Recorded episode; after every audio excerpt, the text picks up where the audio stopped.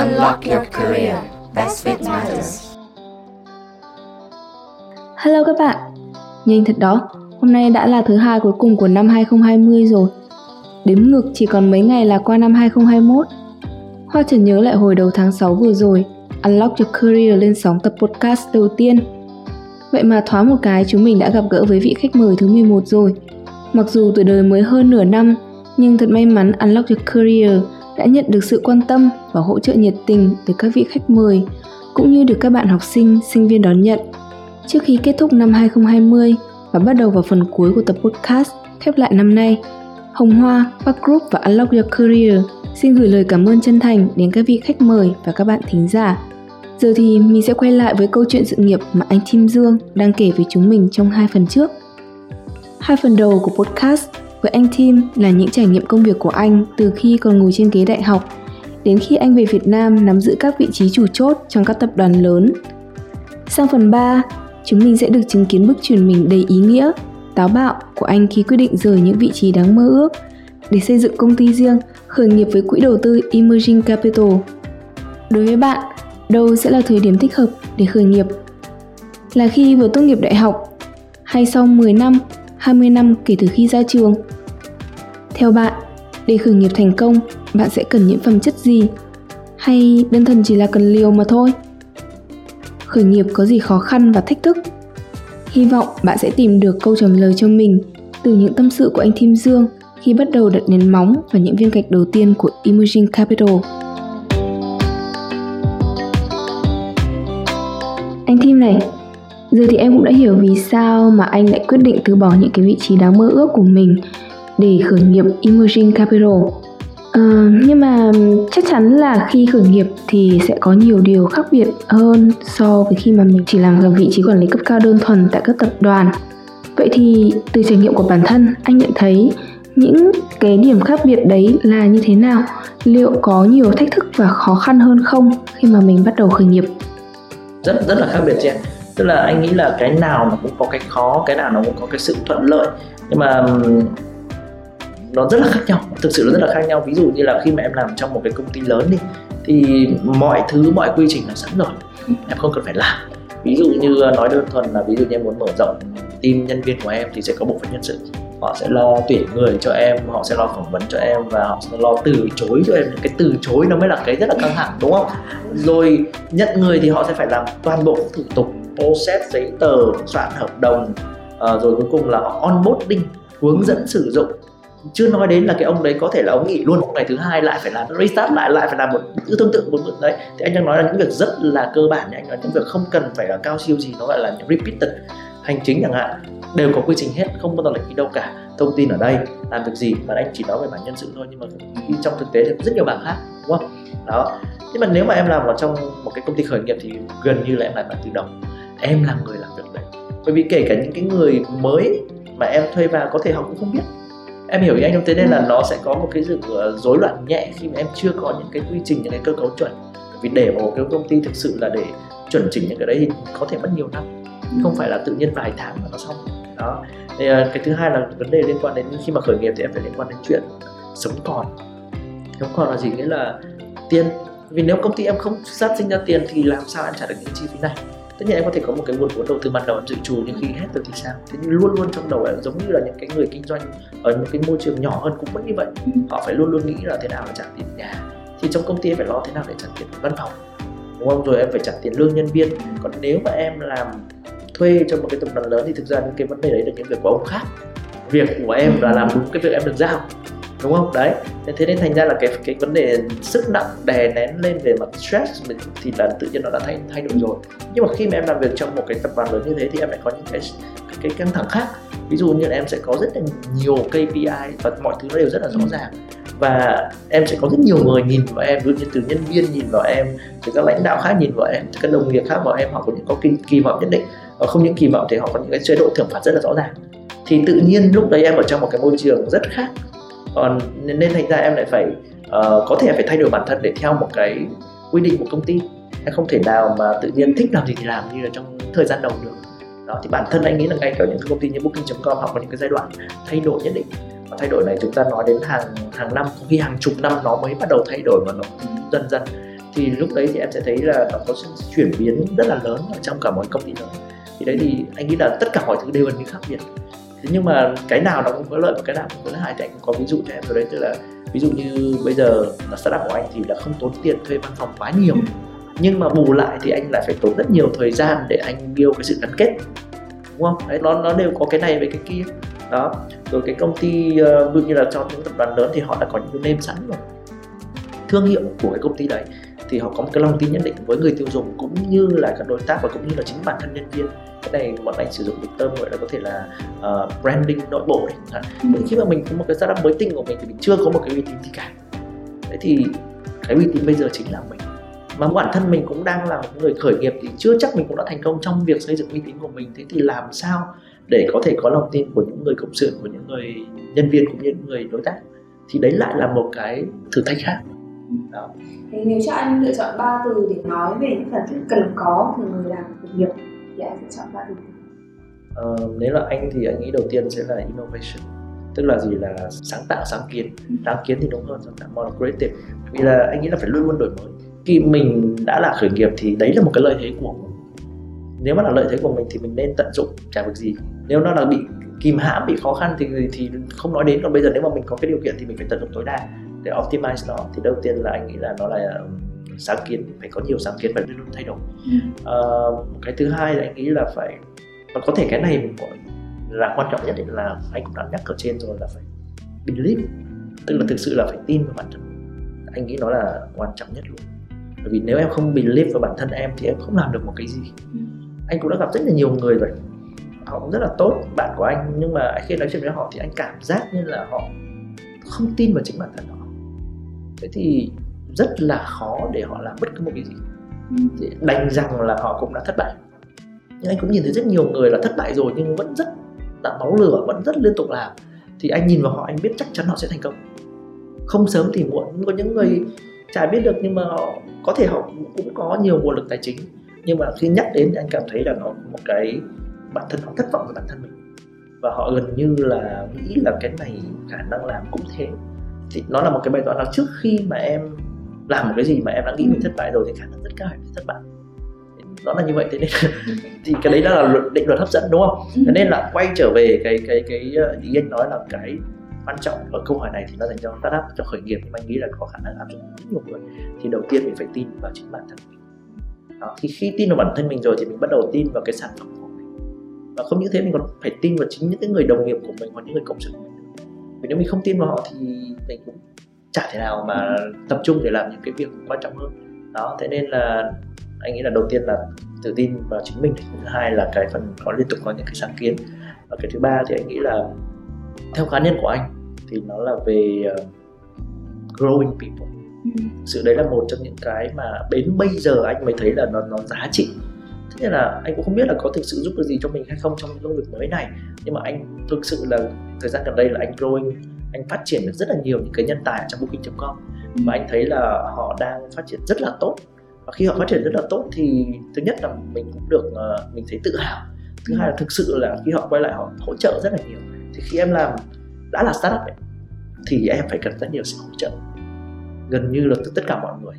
Thế thì những cái người mà chuyên nghiệp mà họ lại quay lại và muốn hỗ trợ được mình thì thực sự đấy mình dùng cái từ gọi là rất là cảm kích vì mình, mình mới ra mình cần rất nhiều sự hỗ trợ. Và thì cái những sự hỗ trợ này là những cái mối quan hệ thì chúng ta đều luôn luôn nói về cái chuyện là tạo quan hệ. Nhưng mà thực sự là tạo quan hệ như thế nào và sử dụng nó ra sao để mà nó đem lại một cái mutual benefit thì không phải ai cũng biết. Đó. Thế thì những cái mối quan hệ như thế những cái sự hỗ trợ này nó xuất thân từ những cái sự cảm tại vì mình đã help them grow rồi ừ. thì họ success thì mình cũng success trong một cái môi trường ngắn hạn là trong cái công ty đấy trong cái công ty mình. Nhưng cái môi trường dài hạn hơn là in their life trong cuộc sống của họ và trong cuộc sống của mình. Thì anh thấy cái đấy là nó rất là giá trị đó là một cái mà rất đáng. Để mà quan tâm thì đấy là một cái tố chất anh nghĩ là có thể người ta sẽ nâng lên một cái level nữa nó gọi là inspiration. Tức là truyền cảm hứng nhưng mà cái cái truyền cảm hứng nó quá lớn. Nên là nó rất nhiều những cái hình thức khác nhau. Thế nên là trong cái, cái, cái để trả lời cụ thể hơn trong cái câu hỏi của em thì anh sẽ nói gọn hơn trong quan điểm của anh là ba cái ý đó. Thì để khởi nghiệp thành công thì theo anh cần chuẩn bị những nguồn lực gì và đâu sẽ là thời điểm thích hợp đối với một người hay là một tập thể thì cần nghiệp um, anh nghĩ rằng cái này thì sẽ có nhiều cái câu trả lời khác nhau nhưng mà riêng anh thì anh luôn nghĩ là sẽ thực sự là không có một cái thời điểm nào là right time cả. Tức là không có thời điểm nào đúng và không có thời điểm nào sai nhưng mà nó đúng là cái câu hỏi của em nó rất là hay ở chỗ là em hỏi cái câu là thời điểm thích hợp. Vì thực sự nếu em luôn luôn tìm cái cơ hội thời điểm đúng không bao giờ cảm thấy đúng cả bởi vì mọi thứ bạn vật nó thay đổi. Đúng không? Thế thì khi nào mình cảm thấy thực sự thích hợp thì cái đấy lại chỉ có cái người uh, khởi nghiệp cái người founder họ mới biết được. Bởi vì thực ra là nhiều cái là nó ở nó là những cái suy nghĩ. Tất nhiên có thể chúng ta sẽ nói là nó là cảm xúc hay nó là feeling hay gì nhưng mà anh nghĩ là nó đều là tổng hợp của, của rất nhiều thứ thì họ phải là cái người tự đánh giá được. Chứ không thể nào mà bố mẹ hay là đối tác hay là bạn bè đến nói ok bây giờ cơ hội tốt làm đi được. Mà cái người đấy họ đã có sẵn ý tưởng rồi ý tưởng thì nó phải luôn luôn có kế hoạch. Ừ thì cái đấy là một cái rất là quan trọng để biết được khi nào là thích hợp chứ còn nếu mà mình đi theo thị trường thì có rất nhiều quan điểm khác nhau. Đúng không? Ví dụ như Warren Buffett còn nói là khi mà people are scared thì lúc đấy mới là cái cơ hội đúng không? Thế thì nhiều người thì lại hỏi là bây giờ uh, chứng khoán tăng lên tất cả mọi người mua vào tất cả mọi người đều mua vào thì mọi người đều có những cái quan điểm khác nhau. Mọi người đều có những sự thành công nhất định đúng không? Thế nên anh ấy nói là cái này là thay đổi liên quan không thể áp dụng là cookie cutter cho tất cả mọi người được mà chính là bản thân mình. Ừ. thì nếu mà theo cái quan điểm của anh từ đầu đến giờ thì đây chính là cái lúc mà khi mà em lại bắt đầu cảm thấy là em thực sự tin vào bản thân em thì đấy là cái thời điểm hiểu nhất. Đúng không? Bởi vì nếu giả sử đi, em là cái khởi nghiệp đi mà em, bản thân em còn đang nghĩ, ôi bây giờ em ờ, thấy là mình chưa đủ tiền lắm, hay là mình đang, gọi là, chưa có nhà đầu tư, hay là mình đang ngại là bây giờ mình có công ty thì mình không biết là làm như thế nào. Có khả năng nó chưa thích hợp thật, nhưng mà tự nhiên trong suy nghĩ của em là em bảo là không bây giờ không có tiền không sao mình có thể mình đi uh, uh, raise fund. Ở đâu đấy hay là thôi mình mượn tạm con bản thân.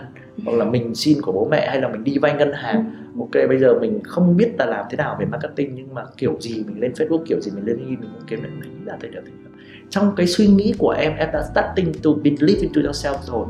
Thì cái đấy mới là thời điểm thích hợp. Thế thôi bởi vì anh nghĩ nó liên quan đến cá nhân mà chứ không phải ai bảo mình thích hợp là nó thích hợp đâu.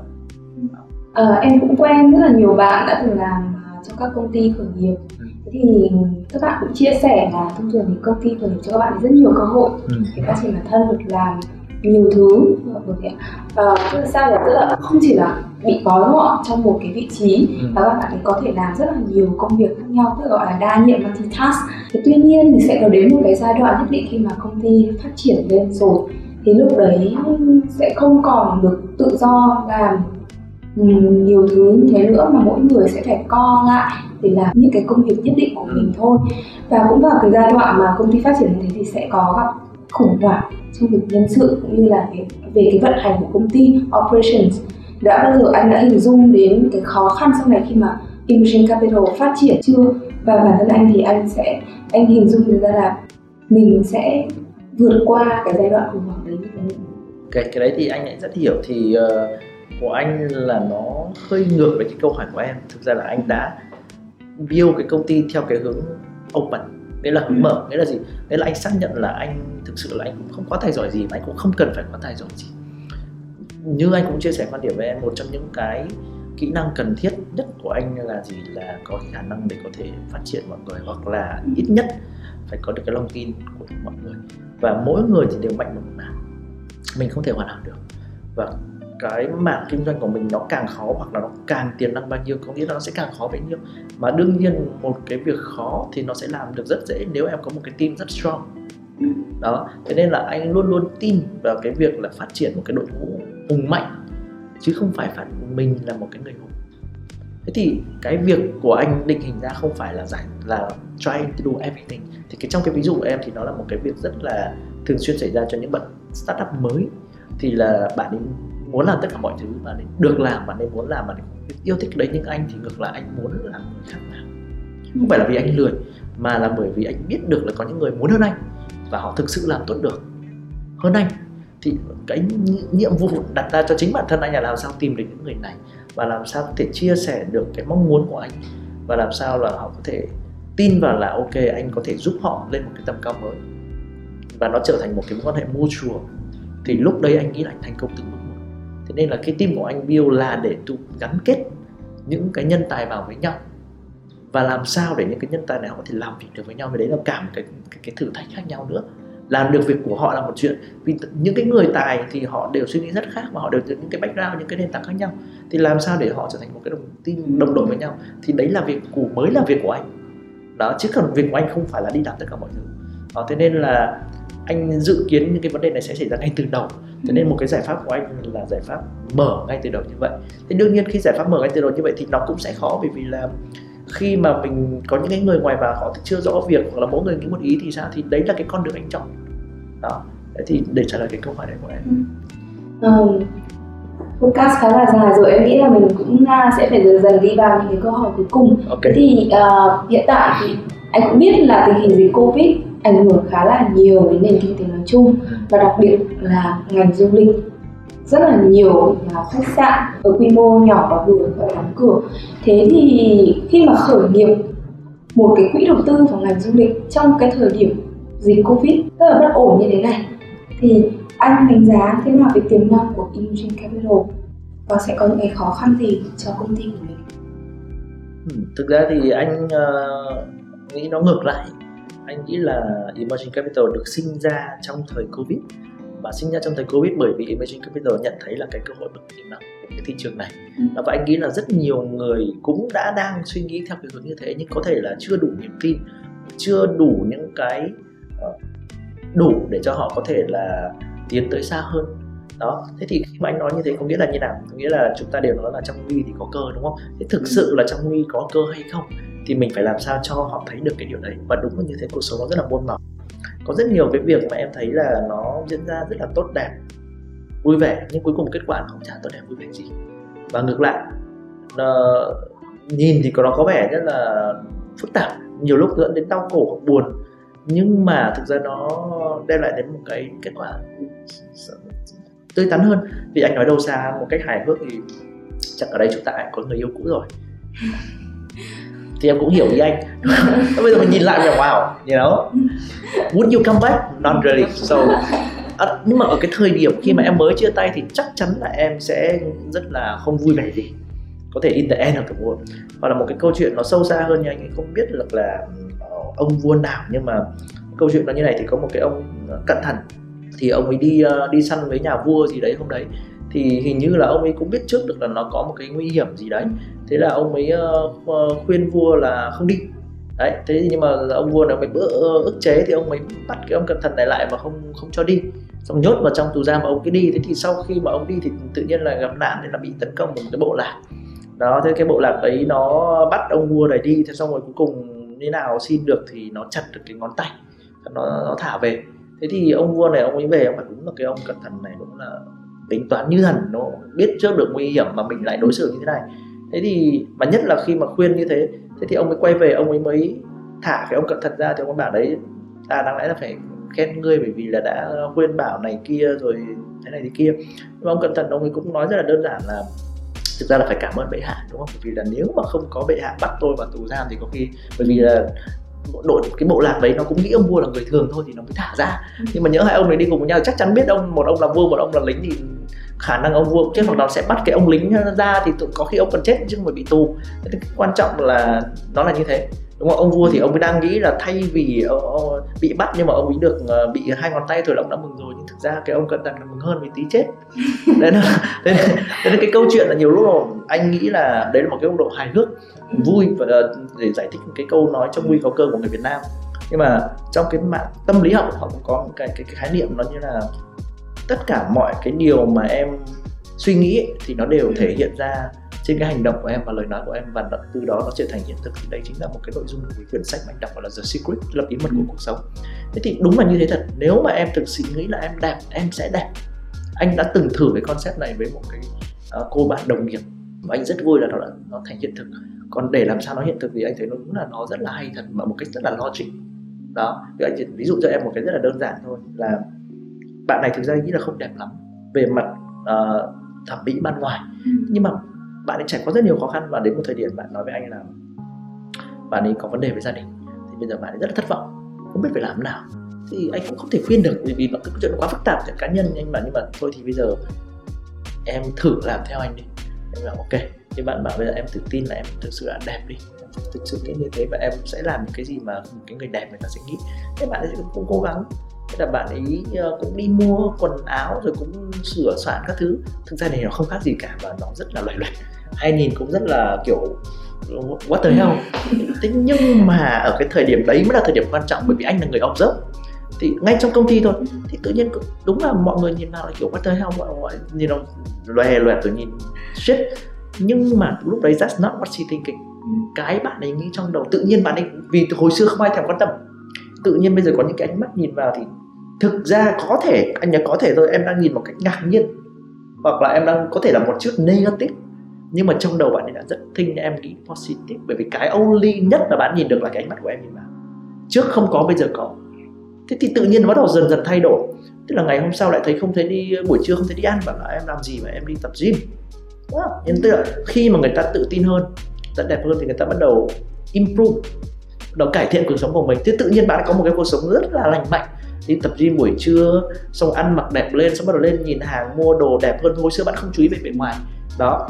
Và bạn này thì mà một bạn nữ nhưng cực kỳ cương quyết. Thế là sau khoảng 2 tuần sau bạn lại hỏi em một câu là anh tim ơi bây giờ nếu trình trên khuôn mặt em đi thì em sẽ thay đổi cái gì đầu tiên? Rồi. anh nghĩ chắc là cái kính. Thì bạn bị cận mà. Ừ. tự nhiên hôm chiều hôm đấy thấy có một cái thư gửi là bây giờ nghỉ xin phép không lương 2 tuần what the hell? Thế mà anh hỏi là hóa ra đi mổ mắt tức là bạn này là đến lúc thời điểm đấy là bạn ấy thực sự là tin vào nó và bạn làm. Và đến thực sự bây giờ bạn ấy đẹp hơn thật. Bởi vì bạn ấy có rất nhiều cái thay đổi. Thì em thấy là mọi cái thay đổi đó đều có sự diễn ra. Thì như anh nói là nó xuất phát từ cái suy nghĩ. Thì trong tâm lý học thì khi em suy nghĩ thì nó sẽ ảnh hưởng đến cái là interpretation.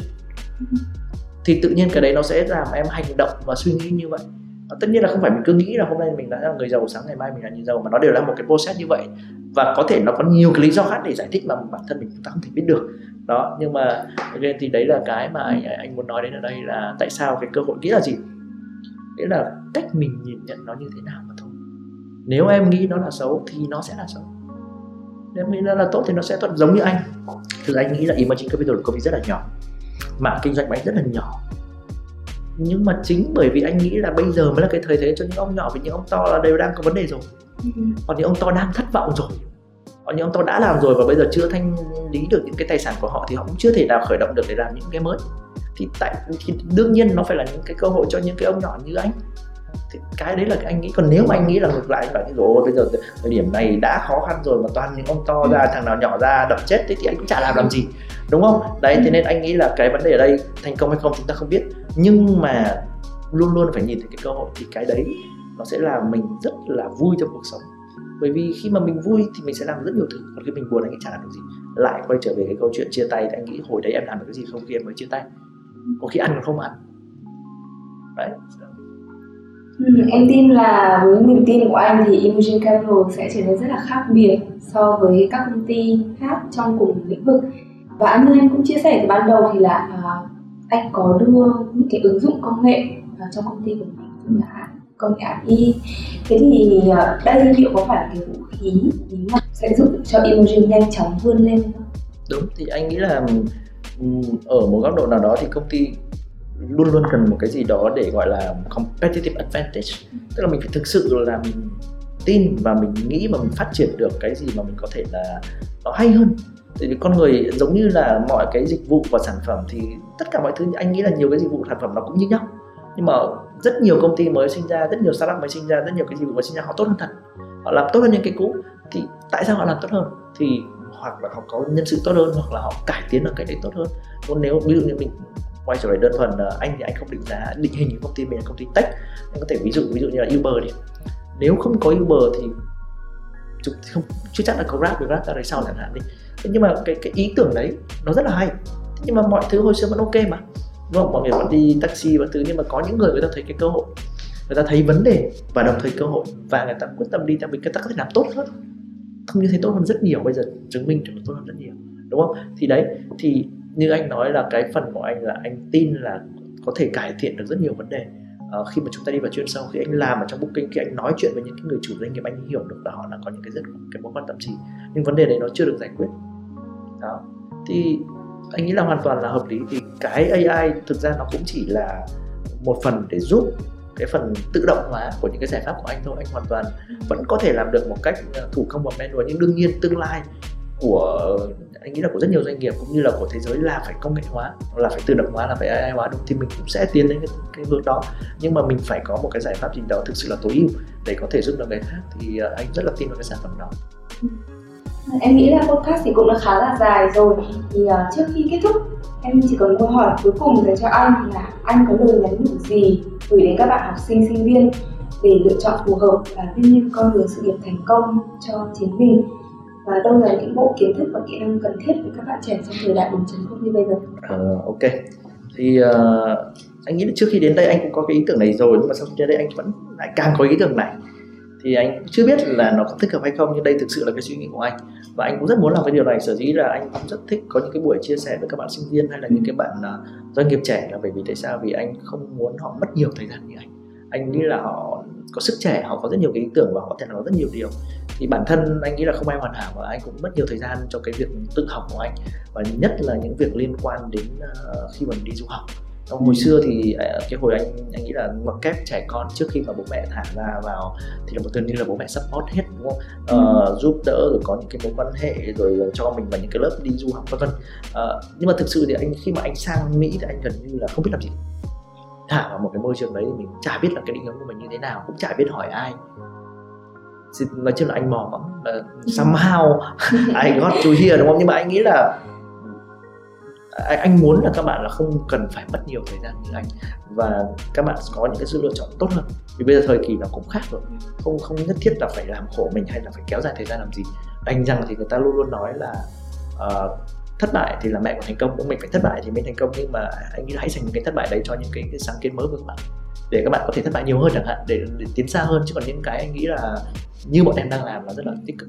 Giả sử nếu mà anh uh, sống ở được thời bọn em đúng không? Và anh có những cái dịch vụ này thì anh nghĩ là anh có thể học và có thể tiến xa nhanh hơn khi mà anh có thể why not? Và anh cảm thấy là bọn em có rất là nhiệt tình. Thực sự là đem muốn đem lại một cái lợi ích gì đó cho các bạn thì anh nghĩ đấy là cái mà chúng ta nên nên tận dụng và leverage tức là why not? Là tập trung vào rồi, dạ, em cảm ơn anh Thiên vì uh, lời khen của anh dành cho bọn em và cũng rất là cảm ơn anh vì ngày hôm nay đã dành thời gian đến chia sẻ thêm về công việc của mình.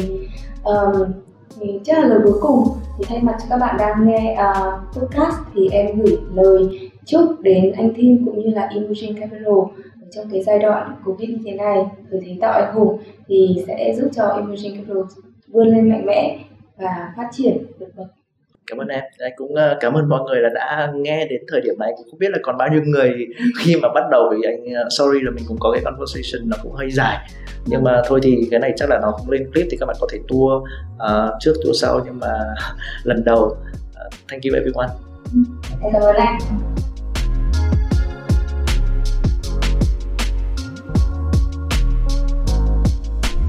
Vậy là tập podcast cuối cùng của năm 2020 đã thực sự đi đến phút cuối rồi.